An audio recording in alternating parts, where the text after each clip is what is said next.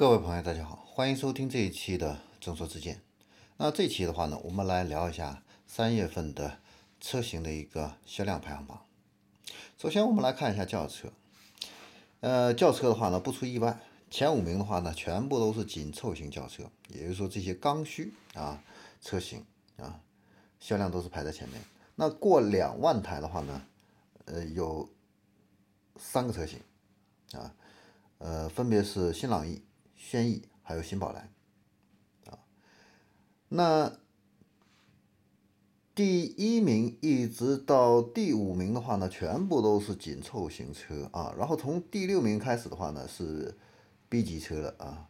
那第六名是 Camry 啊，第七名的话呢是雷凌，第八九十的话呢，全部都是 B 级车跟 C 级车啊。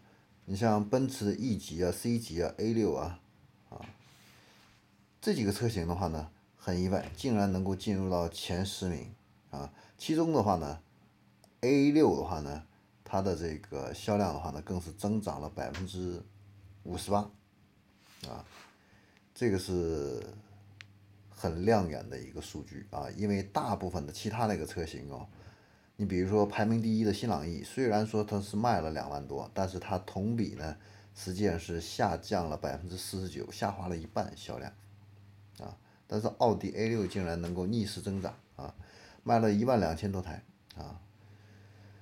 好，这个是轿车这一块，然后我们再来看一下 SUV 这一块。那 SUV 呢，销量突破两万的话呢，只有神车哈弗的 H 六啊这一款，那销量。过万辆的话呢，呃，有九个车型，啊，那前十名的话呢，豪华品牌呢占了三款，啊，分别是第五名的是奔驰的 GLC，第九名呢是奔奥迪的 Q 五，第十名的话呢是宝马的 X 三，啊，都是中型的 SUV，啊，那刚刚上市没多久的这个长安的 CS 七五的话呢。有百分之三十三点五的一个同比增长，涨势很猛。那销量的话呢，也超过了吉利的博越，紧跟的哈弗 H 六。那长安的欧尚呢，X 七的话呢，作为一个新车型的话呢，三月份呢也卖了一万一千六百七十七。那所以呢，可见这个车型的话呢，对于长安欧尚汽车来说的话呢，是非常成功的一款车型。啊，这个是 SUV 销量这一块的一个情况。呃，各位有没有发现哦？这个三月份的整个的一个销量哦，是一个两个极端。啊，一个极端的话呢，就是紧凑型的这种便宜的这些刚需车型啊，卖的很好，但是呢，它的销量销量下滑还是很大。另外一个就是豪华车型还卖的很好。啊，这个趋势的话呢，要引起我们的一个关注。啊，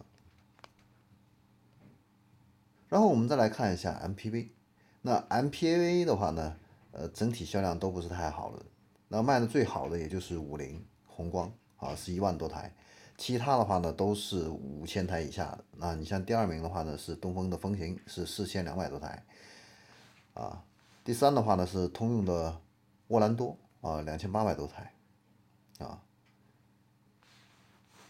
那别克的 GL 八的话呢，是陆地公务舱啊，卖的很好，能够进入到第五名啊，但是销量也只有两千多台，同比呢下滑了百分之八十四，下滑的时间也很厉害啊，所以 MPV 的话呢，整体的一个销量下滑呢，比轿车要。高的多得多，啊，这是三月份啊汽车的一个呃车分分车型的一个销量的一个情况。那我们今天的话呢，就跟大家聊到这里。我们呃详细的数据的话呢，大家可以去呃网上去查一下啊，去了解一下。好，那我们这一期的节目呢就聊到这里，我们下一期再见。